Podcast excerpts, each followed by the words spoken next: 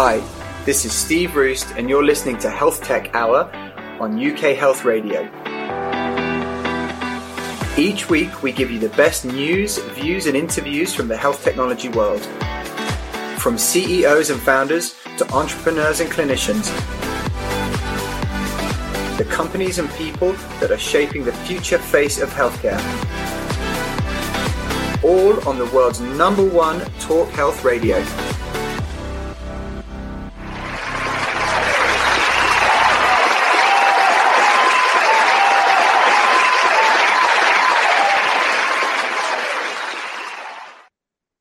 Hello and welcome to this week's Health Tech Hour with me, Steve Roest. Each week, we bring you the best news, views, and interviews with the leaders, CEOs, founders, and clinicians that are shaping the healthcare, healthcare revolution in the UK and beyond. As regular listeners know, I'm a founder and CEO of a health tech venture myself called PocDoc. We are transforming the way that people do blood tests, dramatically increasing access by allowing anyone with a phone to test themselves or be tested um, and getting quantitative health check in minutes. PocDoc also support the show, so thank you very much to them. Also, just to start the show, we pulled the numbers for the show and the geographic spread of listeners the other day. So I want to say specific thanks to everyone listening, and specifically thank you to our to our people, our fans in Saudi Arabia, Qatar, Kenya, Thailand, the United Arab Emirates, Vietnam, Australia, New Zealand, Colombia, Brazil, Argentina, and also to our big listener groups in the USA, UK, France, Germany, and Switzerland. We are now at listeners in 36 countries every month and counting. So thank you very much. This is in no small part due to the amazing team at UK Health Radio, led by Johan and Rafaela. Um, they do an incredible job, incredible content across the station. And also, if you don't know, all UK Health Radio shows are now available on the UK Health Radio channel on Spotify and on all of the other podcast channels. So check them out. Um, again, thanks for listening live on UK Health Radio if you are, or you can catch us on Spotify on our own channel, Health Tech Hour, or on the UK Health Radio channel. Thanks again, obviously, if you're watching us on YouTube or listening on any of the other podcast channels. So, on to this week. Now, last week we had Hamish Grierson from Thriva on, Thriva being one of the most, I guess, um, commonly known consumer diagnostics brands in the UK. So today is a really great continuation of our deep dive into uh, diagnostics.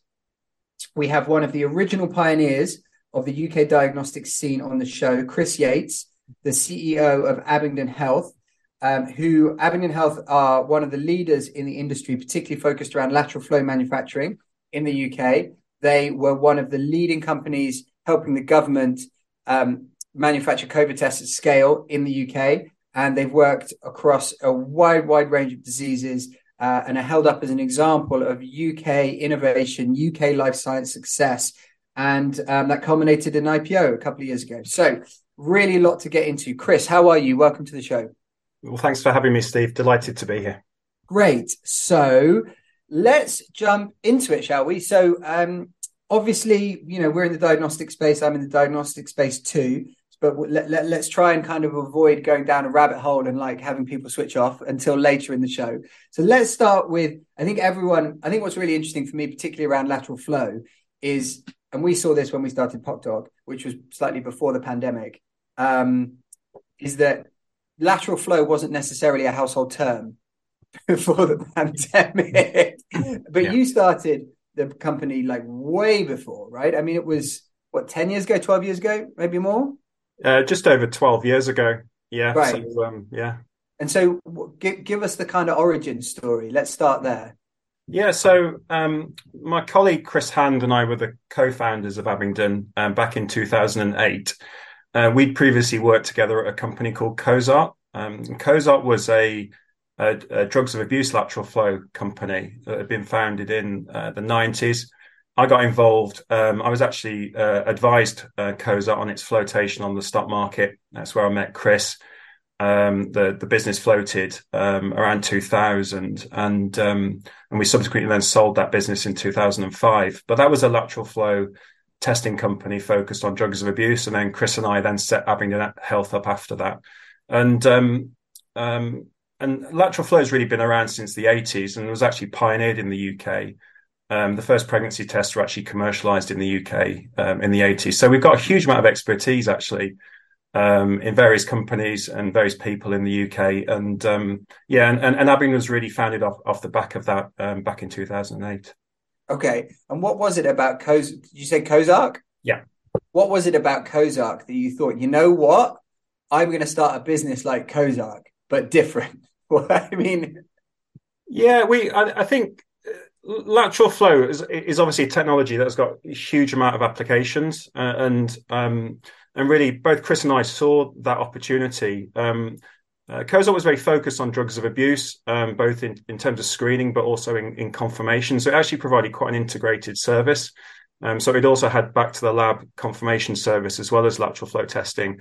But but both Chris and I saw the opportunity to to really build something um, really focused on that technology and its applicability, not just in clinical but across animal health, plant testing, and environmental testing. And that's really what we set out to do at, at Abingdon. What's plant testing? So pl- testing for plant pathogens. So like like like things that kill plants potato virus. Uh, oh wow! For Ralstonia, a whole bunch of um, uh, different plant pathogens that you can test using the, you know, the leaves or, uh, or the the plant material actually. So um, wow. it just highlights the uh, you know the broad applicability of this technology. And at the time, I guess in the early two thousands, like you say, pregnancy test, UK invention, clearly the first. Um, did you feel like the way people were thinking about it was sort of limited or like siloed like and not thinking about the bigger picture or something yes i think there's always been a, a, kind of a focus on laboratory testing. And i think actually you know there is a role for both you know self-testing point of care testing whether it's lateral flow or other methods as well as laboratory testing. And i think an integrated approach is you know certainly going forward is is is, is going to be really important. Um, and I, and I think from a from a technology point of view, we felt that you know lateral flow testing really could stand up, um, you know, compared to um, laboratory testing. I think COVID really was a catalyst for that. In all honesty, um, you know, prior to that, you know, it, it, the the you know the, the application of lateral flow was was broad, um, but I actually think post COVID now, you know, we're, we're, really seeing a paradigm shift in the use of lateral flow and the use of point of care and self testing in general. Actually, yeah, I would I would completely concur concur with that. And so, um, what was it like getting the company together at that point in time? You know, starting a company is always hard. I, I mean, I, I would assume yeah. it was no different for you. But, but what was it? You know, what was it like? Were you sort of really trying to educate people, having to really educate people on what the technology even did, or did people sort of get it? Um, it was a it was a bit of a journey. I think, as you said earlier, Steve. You know, prior to COVID, actually, we had to explain what a lateral flow test was. Yeah. Um, you know, we, we, we always started by saying it's like a pregnancy test. Um, but now, uh, obviously, everybody knows what a lateral flow, and it's part of the vernacular, really, um, doing a lateral flow. Um, I think back back in the back in the day, we started at uh, Abingdon in, in 2008, um, just as the financial crisis was was really kicking off. So the first couple of years were extremely challenging, um, and and really um, I think it's fair to say the business the business has changed, you know, somewhat over the course of those, you know, uh, over that over that decade plus, sure. um, in terms of what the proposition is. Um, but yeah, the first couple of years were challenging. You know, Lehman Brothers, um, when first I remember, we were kind of in the city at the time looking to raise some money as the financial crisis was happening. So it was it was extremely challenging times, and I think um, you know, we kept going, we kept plugging away. We obviously had to um, be very flexible in terms of our approach over the over the initial period, but but ultimately it came together in terms of the the proposition that we saw as uh, you know for Abingdon, um, you know, primarily being a, a contract manufacturer and developer um, for for for for for other businesses really, and, and, and leveraging our lateral flow experience and expertise across a whole range of different applications. But it, it's fair to say it took us a while to get to that point. What? So let's dig let's dig into that slightly, which is what was the without you know don't need to get the old slide deck up or anything, but what was the um, evolution of where you sort of thought it was to where ultimately you sort of ended up figuring out no, this is actually the thing that's going to take off. Yeah, I think some of the learnings that we had in the initial days is we we, we spread ourselves too thinly, actually. Um, so we tried to do too many things. Um, uh, it's fair to say as a business, um, whether it was you know doing product development, working with um, third parties, almost becoming a quasi VC at, at, times with with oh, other wow. entities. And, and, I think you know I actually came in as CEO about eight years ago, and, and really, um, you know, I'd been a, a, pretty much a non-exec prior to that, um, and and we we really focused the business down on on that contract service proposition. Yeah. Um, so you know, our, our mission has, has pretty much stayed the same throughout, which is which is really improving life by making rapid tests accessible to all, and that that's a really important element and, and a really core, you know, of what we do, obviously. Um, but but but the way we kind of have um, applied that uh, mission is is now through helping our customers bring their products to market. And yeah. I think really the the learning from from from from, from you know from those early days is um, we try to do too many things at once, um, and so we've really focused down um, on what the core proposition is, what the core value proposition is of the business, and and and now we're starting to have you know you know a fair degree of success in working with with a, with a large range of customers across a whole different range of sectors actually. I, that, makes that makes sense. I think just for the you know we've got a broad church of people that listen to the show. Just just again jump in here, but but broadly with it, I get maybe within any industry, but we're talking about diagnostics. There's kind of like two pathways, right? You're either the company that has the test and you own the test and you want to make that test or, or yeah. a series of tests and sometimes you can make them in house sometimes you can't sometimes you get to a point where you no longer can make them in house because the scale's too big yeah. um, or you're where abingdon is now focused on which is being that partner manufacturing production development partner to mm. those companies that may have come up with the original idea proprietary ip or however it ultimately works yeah, absolutely. So um, we work with some, you know, fantastic customers now, very, very bright people that have some brilliant ideas, and really, you know, our role in that is to is to bring those ideas through to commercial success, and we can play, you know, a very, very significant part in that, and pretty much, you know, run the whole development process through to scale up and, and manufacture. Um, or we can play, you know, an element of that role. So it really depends on what the customer's need is. But yeah, we um, we see ourselves very much as lateral flow technology experts. It's lateral flow is all that we do um, yeah. deliberately, um, and what we try and offer um, is a is really holistic service offering. So you know where the gaps are from a customer point of view is where we look to fill really. Because I think I think it's always interesting to see what like mainstream media kind of picks up, you know. And I like I love all of these. I love I we, we had um we had Dr. Melanie Leon from from a, yeah. a society called LifeArc that are trying to give away like a 1.3 billion pounds to cure motor neuron disease. I was talking to her about this, more about drugs, but it's a similar type of thing where someone somewhere in academia invents a test that can test for this or something, and then the BBC latches onto it, and you're like, right, congratulations, you managed to do that with like three samples in a lab. Yeah. Under extremely controlled conditions, and congratulations, you published a paper. I'm like, I'm super happy for you. Don't get me wrong, but there's a huge journey from like there to actually getting it into the market at scale, right? Absolutely. And I think, you know, it, it, it takes time as well. It takes yeah. time and, and, and effort and, um, and, and, considerable funding really to, yeah, to get money. from that idea all the way through. And, and you're absolutely right. At every stage in, in, in the journey, there are bumps in the road, there are challenges to address. And I think the, the one thing that we have is a lot of experience built up over, as, as we've just talked about, decades. And, and really, we can bring that to bear. And, and, and ultimately, you know, you know, we can speed that process up really for people, for, for customers. Well, I think like what you, what you can do is like, if you don't know what you're doing and you don't embed, this is just my view, if you don't embed quality management mm. and processes and operational oversight and regulatory and if you're not really sophisticated in how to move a product through from research into development into production you will waste a huge amount of time which means you're going to waste a lot of money because as a startup time is money basically. So like it's a you can save time which means you can save money which means ultimately it's around mission success for those companies. It, it is and and you know I've, I've got you know i spoke to a, a, um, a company last week uh, middle of last week in the US that had actually launched their product in the in the US, um, but oh, yeah. actually it was costing them more to make the product than they were,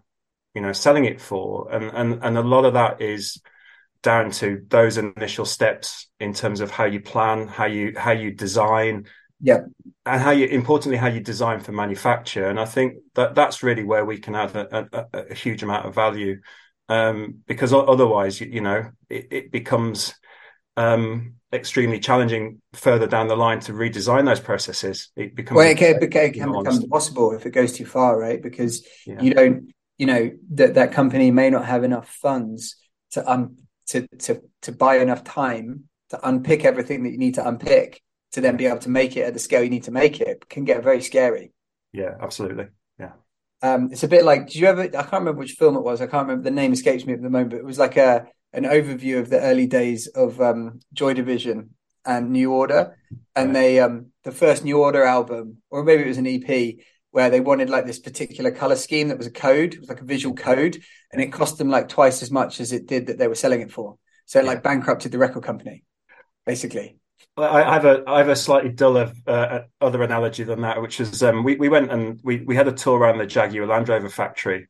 All and right, it, and that factory was you know, that's been developed over decades and decades, yeah. and so actually, you know, that innovation has happened, you know, since the seventies or you know the eighties, whatever it might be. So, and every step you take takes you into a certain path or a certain direction, and so you know, it's absolutely critical, uh, you know. That to you know to really analyze and really look at your approach you know from from day one really because it will influence where you are on day 100 and day a thousand etc so yeah it's um yeah it's it's it's it's it's an area that we we can we can really support our customers and and i think bring lots of learnings and lots of things that we've done in the past uh, you know bring those to bear really. So obviously there's like the big elephant in the room here which is covid which we'll come on to you know what i mean? We, we're going to get there like don't worry. Sort of you know like I would imagine for like 95% of the people on the planet, it was the first time that they realized what a lateral flow test was. Yeah. Um, but before COVID, over the history of the company prior to COVID, what I guess, and leading up to COVID, like the day before you heard about COVID, right? What did you think the most exciting opportunities in the space were? Like what was getting you fired up the day before COVID was was announced? Yeah, we'd we'd always talked a lot about um, the integration of lateral flow, you know, with other technology, and we we absolutely felt that that whole area of health and well-being was was was going to come, and and that was really you know a, a key area of, of, focus for us. But um, but we've been talking about that probably for five to seven years, in, in, in yeah. all honesty. So um, we still felt that was the the most exciting development, but it, it was something that was taking quite a long time. So, you know, certainly from from our perspective, we saw that there was a opportunity for people to be empowered to manage their own health. Um, we felt that there was pressure, you know, probably not as much pressure as, as today on on the health service, and, and we felt that there needed to be a kind of a shift, a paradigm shift. Um, and, and we, we we saw opportunities for that coming. But I think it's fair to say, you know, that that we saw that as a five year, ten year time horizon. Right. And what were the obst- what was slowing it down? If we're like, what what were the things that hadn't clicked into place? Um, I think firstly, from a consumer point of view, it was lack of understanding of lateral flow. Um, and then secondly, from a technology point of view, it was it was the need to integrate um, the various aspects of technology. And then thirdly, it's the whole kind of um, regulatory regime and also you know ad- adoption barriers to adoption in in in you know in the public in you know public health for example. So there, there are a number of different areas of uh, of challenge really. Yeah I, so i remember we closed our angel round and started our lab literally a few days before you know before covid hit. And um so we were very at that time. And i remember having conversations with with various angel investors and all these kind of people and um you know, I was shocked at the number of times people were like, I love the business, I love the sector, I think the technology is great, blah, blah, blah, blah. People are just not going to prick their finger though. Yeah. And I was like, I respectfully beg to differ. Um, you know, there's like 60 million venous blood draws done to run a lipid panel annually, right? So what percentage of those do you think you might want to convert? But then, you know, you scroll forward a few months and then people are shoving all kinds of stuff up their nose and this, that, and the other. And it was just a complete, but it was interesting at that time, which is sort of what you're saying, to see what the prevailing opinion was around, because I, I always felt like it was one of those instances where people's personal opinion at that moment, which was, will you prick your finger? Do I want to prick my finger? The answer is always no. Yeah. I, I, would, if I have a choice between not pricking my finger or pricking my finger, yeah. probably I would err on the side of not pricking my finger. So, mm. but the choice is if you prick your finger, you can access this huge range of health data. You can access treatment pathways. You can do it at home. You can do it yourself. You don't need a GP appointment, etc., etc. Yeah. And then suddenly it starts to feel really, really different. So I felt like people weren't really analyzing it in the in the context or in the round, you know. Yeah, and, I, and actually, you know, I've um, I have three teenage boys, and and actually, you know, those are the consumers of tomorrow. Uh, and, and and in reality, they they would see no difference in in testing themselves, you know, doing a fingerprint test for for COVID um, than doing a vitamin D test or or some other form of, of wellness test. So I think I think also there's there's a generational shift here um, that yeah. we're kind of in the midst of um, and and, and that mean, will really drive it. I, I I agree with you completely, but the um some of our most avid users and happiest users are the people over seventy. Yeah, and they're more than willing to crack on.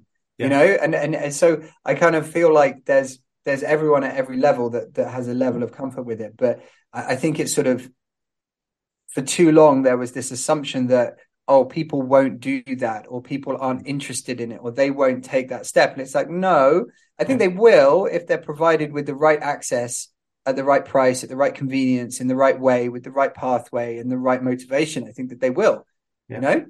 And actually i think it was things like fitbit the you know the apple watch all of these different things that people were very happy and comfortable managing data actually right. in reality. They were very very and actually they wanted to do it um, yeah. And I think that that those almost with a precursor to I think what's going to come, which is people to be much more empowered and, and uh, you know to manage their own well being over the the next decade or so. But but that was really what got me is that actually people monitor the steps, people are absolutely keen to do it, and, and people engage with it. It's it's a it's a it's almost like a two way process.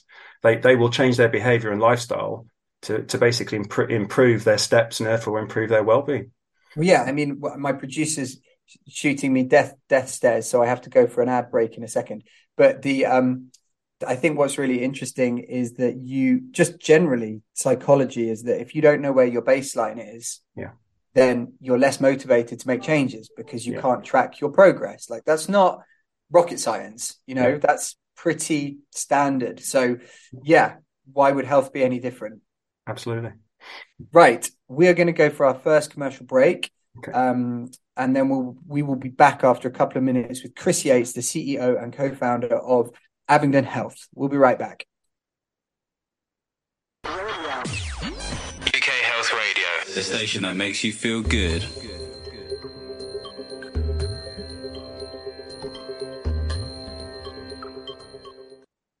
Apples and pears, beef and skittles, cider with Rosie, common or garden, Ant and Dec fish and chips, mum and dad.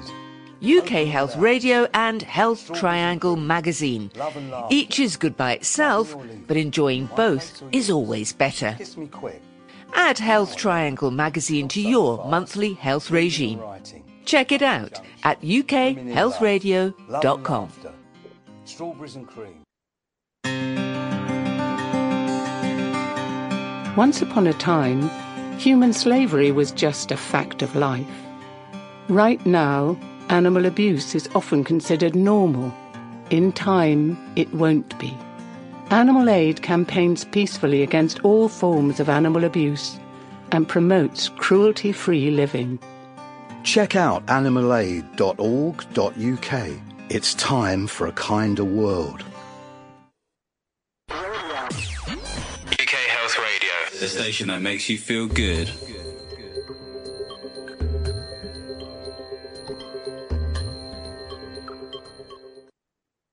Hello, and welcome back to this week's Health Tech Hour with me, Steve Roest, CEO and co founder of PocDoc, and my guest this week, Chris Yates, the CEO and co-founder of Abingdon Health, who are one of the leading UK born and bred diagnostics companies, uh, a leading light of the UK life science industry. So, Chris, just before the break, we were kind of getting into some interesting stuff around people's propensity or interest in managing their own health, looking after their own health, monitoring their own, you know, biological levels, their biomarkers, and so forth.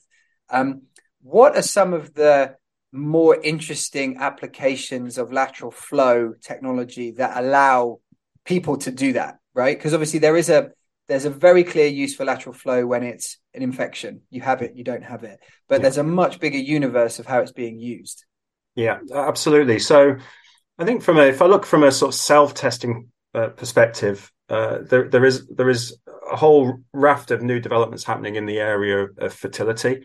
Um, for example, whether it's ovulation testing, whether it's um, and also areas um, in in terms of women's health, um, such as uh, in areas such as the menopause. We're seeing a lot of growth in other infectious disease um, testing as well. Um, so uh, we're seeing a number of new developments come through in, in, in sexually transmitted disease testing. and then if I look at the kind of the, the more kind of point of care area. I think we will also see lateral flow testing used, you know, in, in terms of monitoring um, patients and monitoring patients under treatment. I mean, we we at Abingdon actually developed a, a test for multiple myeloma, which is a blood cancer, um, which which mm-hmm. effectively tested um, patients um, that were going through treatment for multiple myeloma, um, checking whether they were in remission and relapse, and, and that was something that you know, I, I felt was it was incredibly valuable actually because what it did was it allowed patients to to either go back onto treatment relatively quickly or come off treatment relatively quickly. And obviously, there are clear advantages. If, you, if you're on chemotherapy, it's a really very tough treatment to be on. And if you don't need to be on it, if you can know that within an hour rather than knowing that within you know a week um, that has got to be you know extremely you know valuable from a from a personal point of view so i think we'll see continued growth in the areas of, of self-testing, whether that's infectious disease or other, other, wellness tests, but also the use of lateral flow in, you know, in the hospital, you know, in clinic, um, whether it's to to monitor patients, um, uh, you know, under treatment, for example. Cool. Um, I, I would agree with all of that. So, what um, let's let's talk about the elephant in the room. I think now at this point, the, the big C, COVID. Um, and then I want to make sure that we spend some time towards the end going through your experience of IPOing the company, which it sounds like you IPO'd Cozarc. So maybe you've done it twice, which is which is amazing. So let's go through that and that journey, um, and you know why why you make those choices. But when was the first point at which you realised that COVID wasn't just you know another random respiratory thing that would sort of maybe maybe there'll be some testing maybe there won't you know. When did you realize it was something different? Pretty early on actually. So i i i watch the news quite a lot and i i, I keep the track of what's going on. And i didn't okay. monitor um you know i did see uh, quite a bit going on over the over the christmas period um and into into january. Um and and could kind of kind of see the kind of warning lights really flashing um, so much so that by the end of January, we'd actually put uh, in uh, the in the business put in a number of um, uh, steps to basically, you know, whether it's uh, you know making sure people were using um, hand wash, etc., and, and and doing things, and we were quite ahead of the game actually from that point of view. So so we felt, you know, there was definitely something happening um, is obviously very difficult to predict what, what, actually, you know, where we ended up in the end. Yeah. Um, and in terms of the business, I have to be honest, we we were um, like everybody else over the course of kind of you know February and March. It was a really uncertain time for the yeah. business. We were very unsure as to whether we would all go on furlough or whether right. we would continue as as, as a business. Um, you know, supporting um, various um, activities in COVID. Um, so that that was really so we we we, we felt early on there was an issue um, in terms of the impact on the business that was obviously remained uncertain for a number of months actually but when did you get in because you well I don't know quite how you want to get into it, but yeah. you you you you you ended up being one of the UK COVID test manufacturers, or at least contracted yeah. for that until the government kind of maybe didn't hold up their end of the you know contract or something. So like, how did that kind of come to pass? And you know, I mean, that itself must have been on the one hand amazing because you've got huge orders and you're partaking in sort of saving the country and doing all those kind of things, and then I, I guess quite disturbing, frustrating, and probably stressful when maybe they didn't do what they should have done. But I don't know. Yeah, we um we we were phoned actually, um, and I might get the dates a bit wrong here, but it's sort of back end of March um, by Professor uh, Sir John Bell. He literally phoned okay. the office and, and yeah, the big dog, Big the, John, uh, and and asked if we could help. And um, you know, I remember my operations uh, director uh, at the time, Michael, picked up the call, and then he he, re- he relayed it to to my chairman Chris and myself. And within you know a few hours, we, we were on calls, um, and we were basically asked, "Can we help? Uh, you know, support and develop a, a, you know a test, an antibody test." Um, okay, so they came in. They came in first with antibody. Yeah, and and that's what we and that's what we did. So we we literally turned the whole company into an, a, a, development engine to to to make an, an, antibody test, and we also were asked to build a supply chain. Um, right. And so, pretty much since you know from then onwards, um, from from kind of April through to um, June, July, when we actually got the the product C marked, it was you know which which which for, was it was it through did you get an emergency use on that because that's an unbelievable timeline for people that don't know that is probably a world record in some way, shape, or form. I have to be honest, the, the team were phenomenal. And that's and, incredible. Three months. And, and maybe less. it was incredible. And they were working, you know, do, uh, we had R and D teams working a morning shift and, a, and an evening shift. Um, they were working the weekends. Like, no, I'm not a scientist, so my role was supporting. So whether it was they were like, Chris, do in, not touch this. No, exactly. Get do out. Not, don't put that white coat on. Keep keep yeah. it. So, you know, and and and actually, they did a phenomenal job um, to to get something um, CE marked. You know, basically by July, um, in in a matter of a few months, and and and that must have been one of the first ones, right? Give or take. So ours was a, there were a number of um, antibody tests that were already on the market, which were uh, IgM, IgG tests, and ours was, yeah. a, a, specific IgG test. Um, and, and the reason actually we were brought in is because the government had bought, you know, a, a, number of these, you know, other tests, um, and they they didn't they didn't they really couldn't find a use case for them. So right. they, they, they didn't they, you know they couldn't really work out how to use them. So so we developed this test in record time. We brought together a consortium of other UK companies um, who would manufacture the test, and um, yeah, it was a, it was a massive effort actually, and a tremendous effort by the team and and you know I, am very proud of the effort they made because you know we we, we stood up, stood up to be counted you know bluntly. yeah that's incredible and so um, what was the kind of thesis at the time the government was excited about with antibody testing what, what was it tracking the spread presumably in some way shape or form i think it was again you you know i'm kind of i'm not guessing but my, my assumption is that it was about um, you know, checking whether people had a degree of immunity and therefore right. could could go about their daily lives.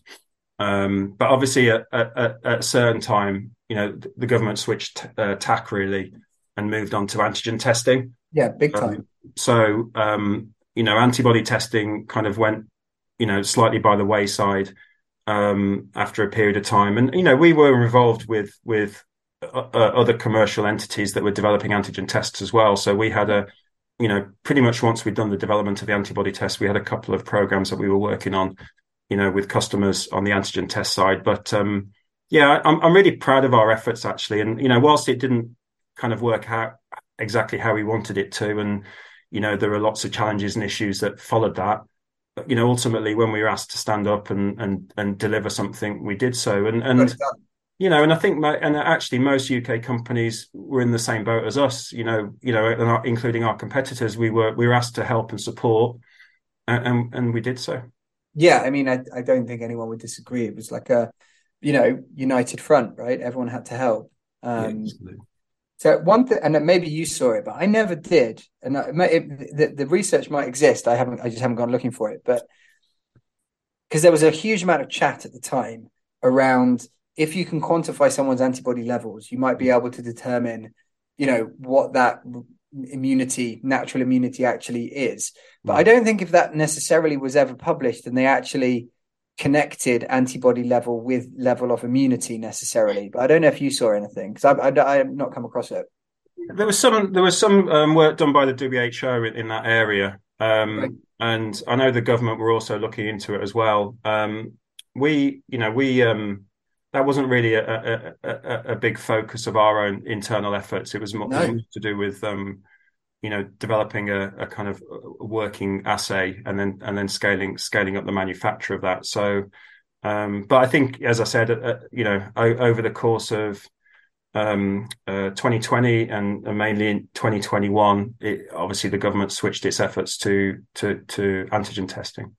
Yeah, and like big time, and you know, important. What what I thought was interesting, which I don't know was a bit of a footnote on on the whole thing, but you know, the Innova tests that came in big time, they didn't even get FDA approval. Hmm. They didn't get through FDA, and I was when I saw that, I was like, okay, that's Hmm. kind of interesting. Yeah, I again, it's difficult for me to comment on that. I'm I'm not I wasn't party to the evaluations done at Porton Down um, on Right. those tests, um, but I think you know. I think there's a lot of lessons to be learned, isn't there, from from COVID and, and the way it was. I hope so. Bloody Um, hell. And I hope I hope it, they, those lessons are learned, and I, and I do think one of them is, you know, supporting and, and building up a you know a, a, a domestic you know diagnostic industry in general.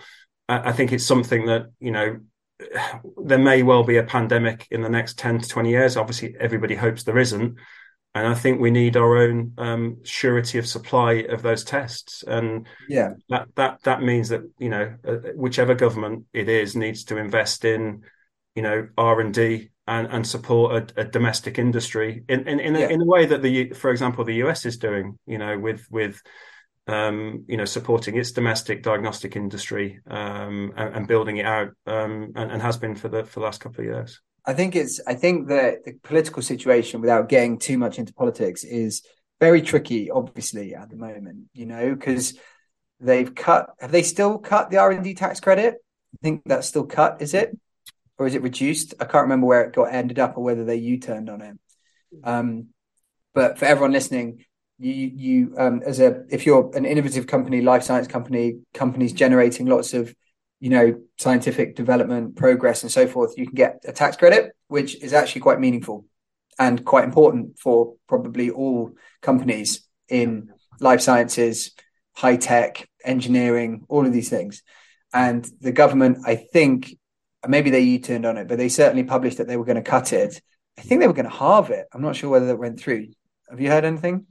I, I'm not yeah I'm not I'm not completely clear as to where exactly we've got to on that But that's like, I think that's kind of, but then at the same time, the government says that they want the UK to become this kind of like, you know, or continue to be, or, Yeah. or even more improve as a beacon of, you know, scientific innovation. So I think it's going to be kind of interesting to see how that one plays out.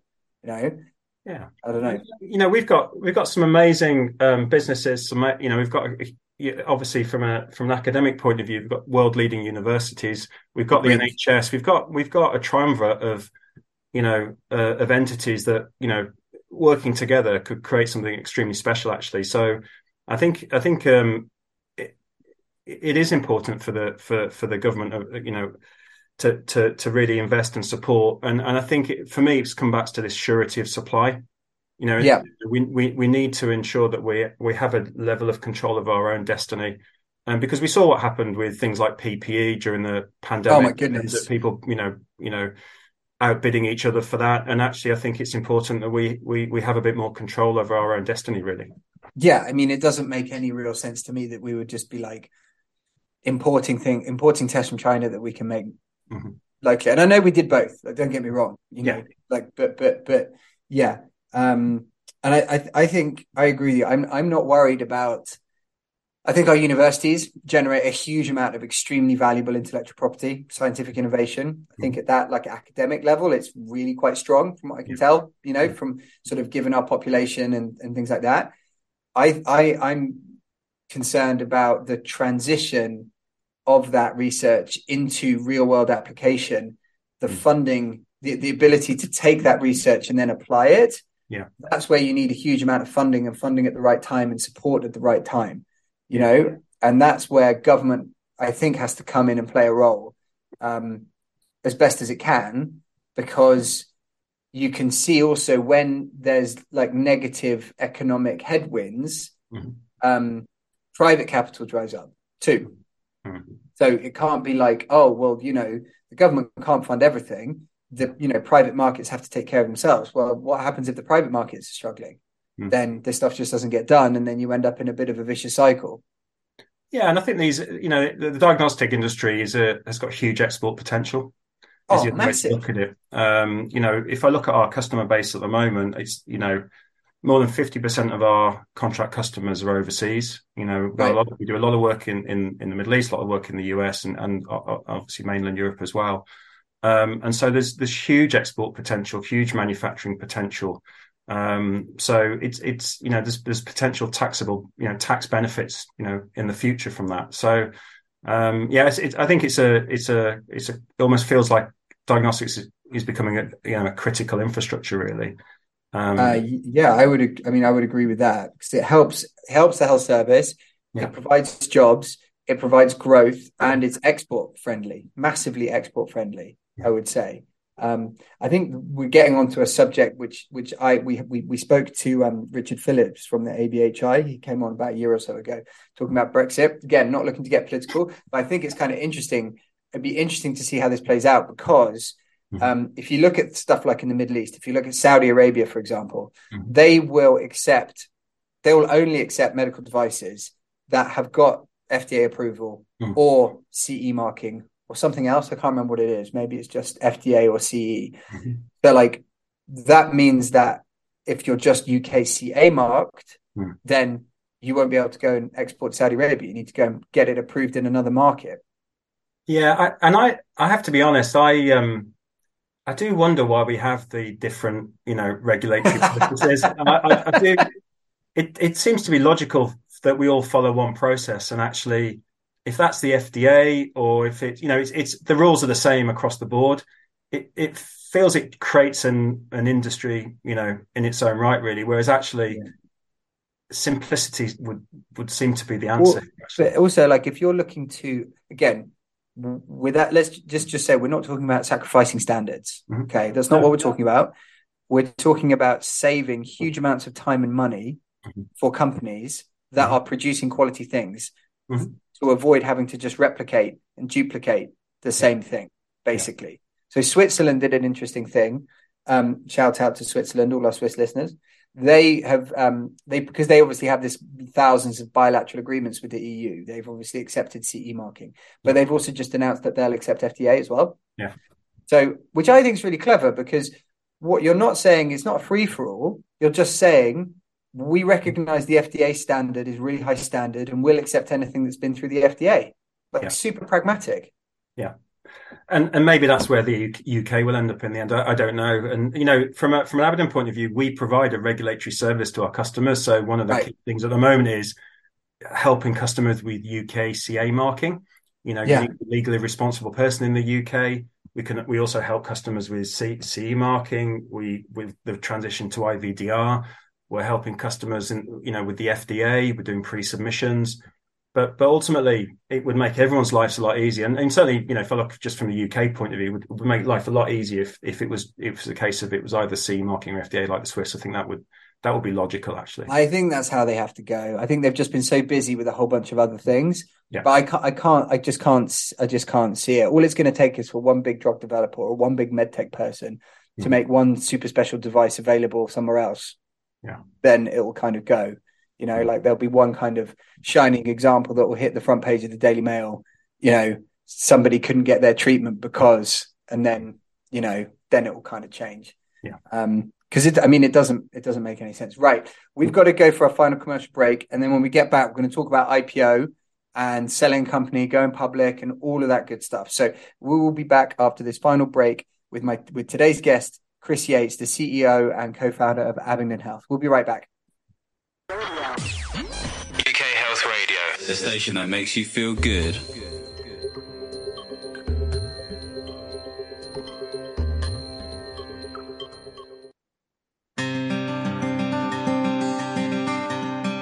Animal Aid campaigns peacefully against all forms of animal abuse and promotes cruelty free living.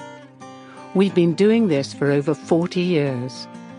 Every year, more and more people are living satisfying lives completely cruelty free. Check out animalaid.org.uk. It's time for a kinder world. A cancer diagnosis can be scary and stressful for everyone involved. Hello Love is a contemporary living space and well-being center in central London where anyone can come and learn about illness prevention and non-toxic practice. Inside you will find a vegan restaurant, juice bar, and holistic dojo that encourage lifestyle changes to help heal mind, body, and spirit connection. Cancer patients are offered free sessions. To find out more, please visit us at hellolove.org. UK Health Radio, the station that makes you feel good.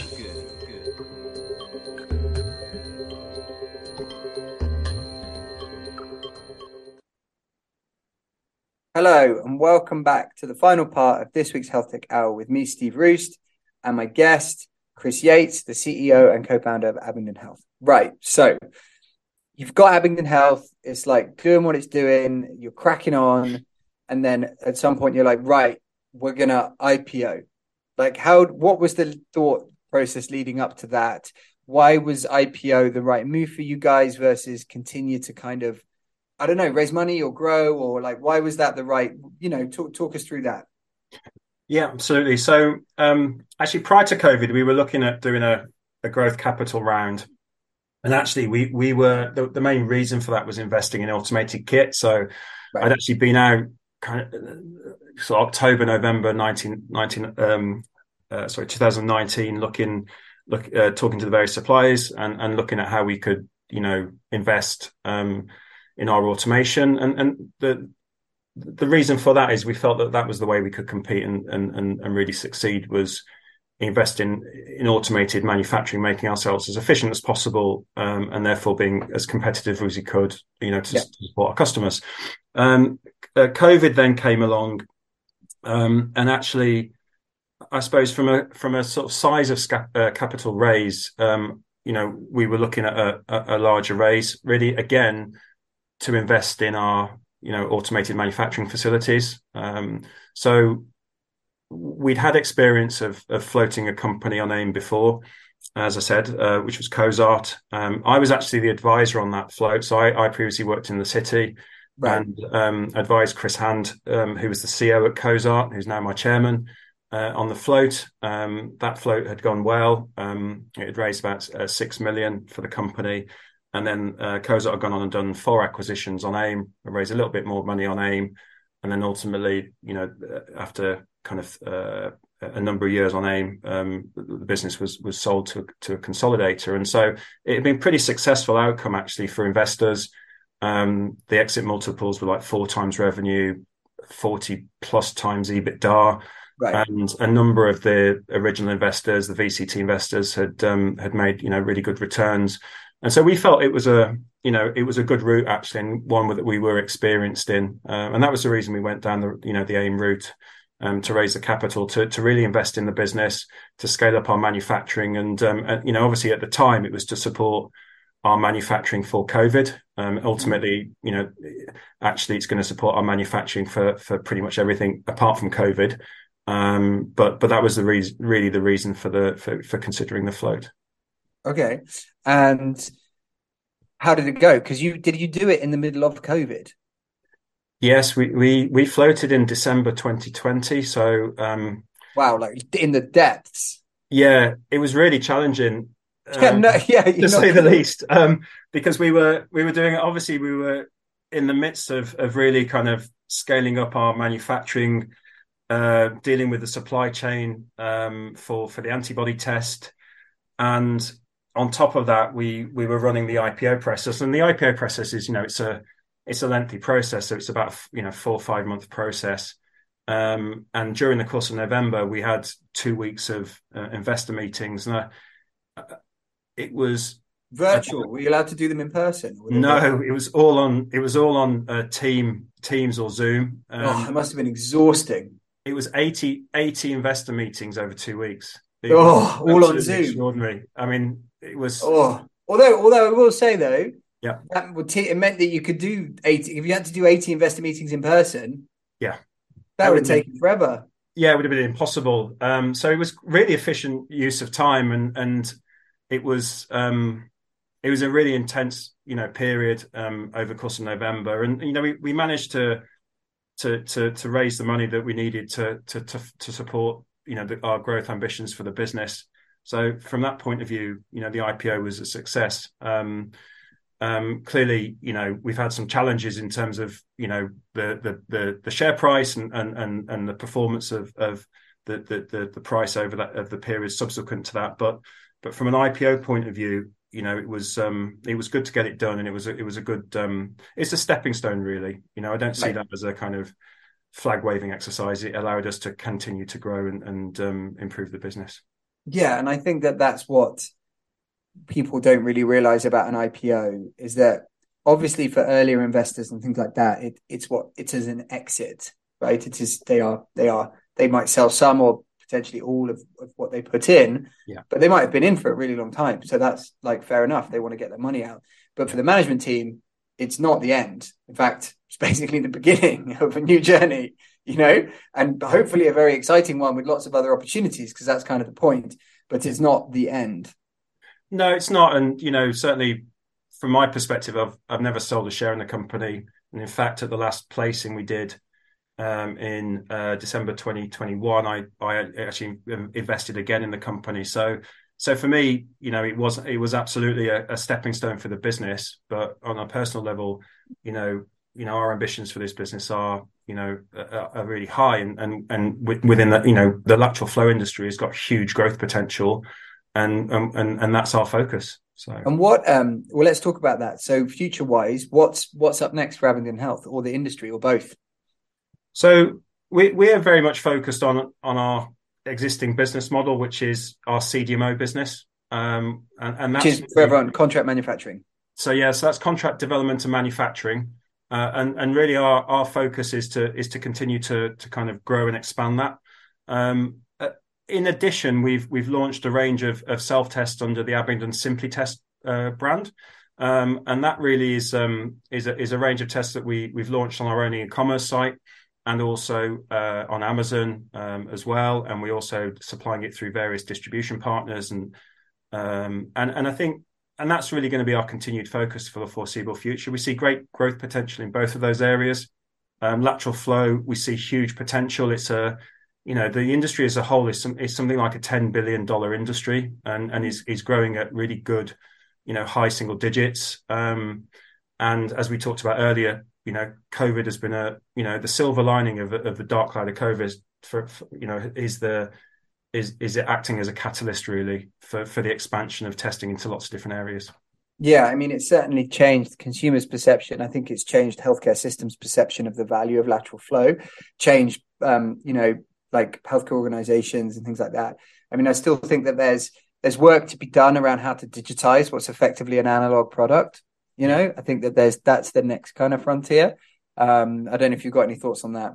No, I, I agree. I, I, think it needs to be integrated into a, a an end to end solution, and and I think you know there are obviously there's a lot of work going on as you well know in yeah.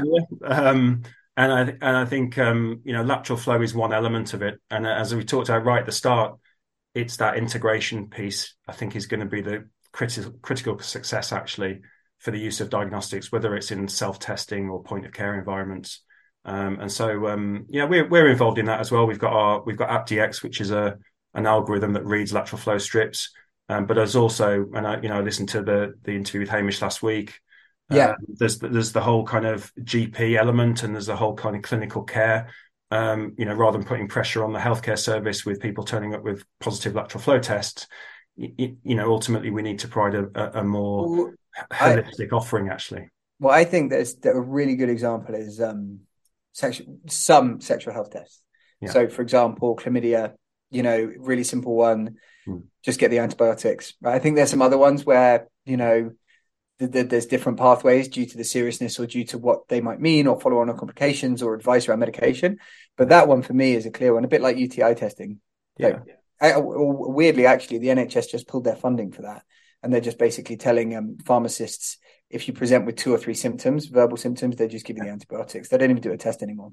Yeah, and I, and I think pharmac- pharmacists and, and, pharmacy chains have got a huge role to play in this going forward yeah. Um, in terms of taking some pressure off primary care, actually, and also, you know, from a it's commercially, it's the right thing for pharmacists to do as well. So I think I think yeah. um, they can provide that integrated solution in many cases, actually, and I think uh, that's got to be the way forward. Yeah, I think so, and particularly with the funding strain, you know, like can't remember what I read, but I can't remember what it was off the top of my head, but it was some scary figure about the cut in funding or the closures of sexual health clinics during mm. the pandemic mm. was like a frighteningly high number, mm. you know? And like, this is a really classic example of where if you can have, if you can figure out the digital piece of it to make sure the pathway's tracked, potentially, but a lot of those sexual health clinics, you, you go in and you just get the antibiotics anyway. Like it's mm. not like there's a digital pathway. But if you can do that, then I think that that's a classic area where where it can help without a doubt. No, I, I, I totally agree. Um, right. So we've got a couple of minutes left in the show. It's been great to have you on. Just before we go, um, as a kind of a multi-time entrepreneur in, in the diagnostic space, what would your advice be to entrepreneurs, scientists, founders? You know, what, what, what keeps you going? How do you kind of stay on your mission and get up and do this every day? I think the first the first thing actually is is understand what your mission is. It's understanding why you get out of bed in the morning uh, because you know it's extremely challenging, and it's we're in extremely challenging times, you know, in terms of funding, etc. And I think from a personal point of view, it's always good to refer back to to that what your mission is and why you do what you do. And, you know, and ultimately, it, you know, for many people in this industry, they want to make a difference and they want to improve people's lives. And you know, when you're in your rocking chair in your 80s talking to your mate and you're saying, "Well, what did you do for a living?" You get that's what you want to talk about is how you improved you know, um, testing in a certain area improve people's lives. So I think the first thing to do is make sure your mission is is defined and you stick to it. And the, the second thing is is resilience. You know, we are going through tough times. I think it's important to be resilient, stick to your guns, keep moving forward. And, and uh, you know, certainly my experience working in small growth companies is there's loads of challenging days, but they only last a day you sleep and then you get on and, and, and the next day is different. And I think that that for me is, is a really important thing to note is, you know, keep keep resilient and, and, and keep going basically. I love it. I love it, Chris. On that note, thank you very much for coming on the show. Thank you to everyone for listening. We'll be back again next week. If you missed it live, then feel free to get any of the shows on Spotify or other podcast channels. Um, keep an eye out for the YouTube. But thank you very much. Uh, that was Chris Yates, CEO of and co-founder of Abingdon Health. Um, thanks for coming on. Thanks for listening.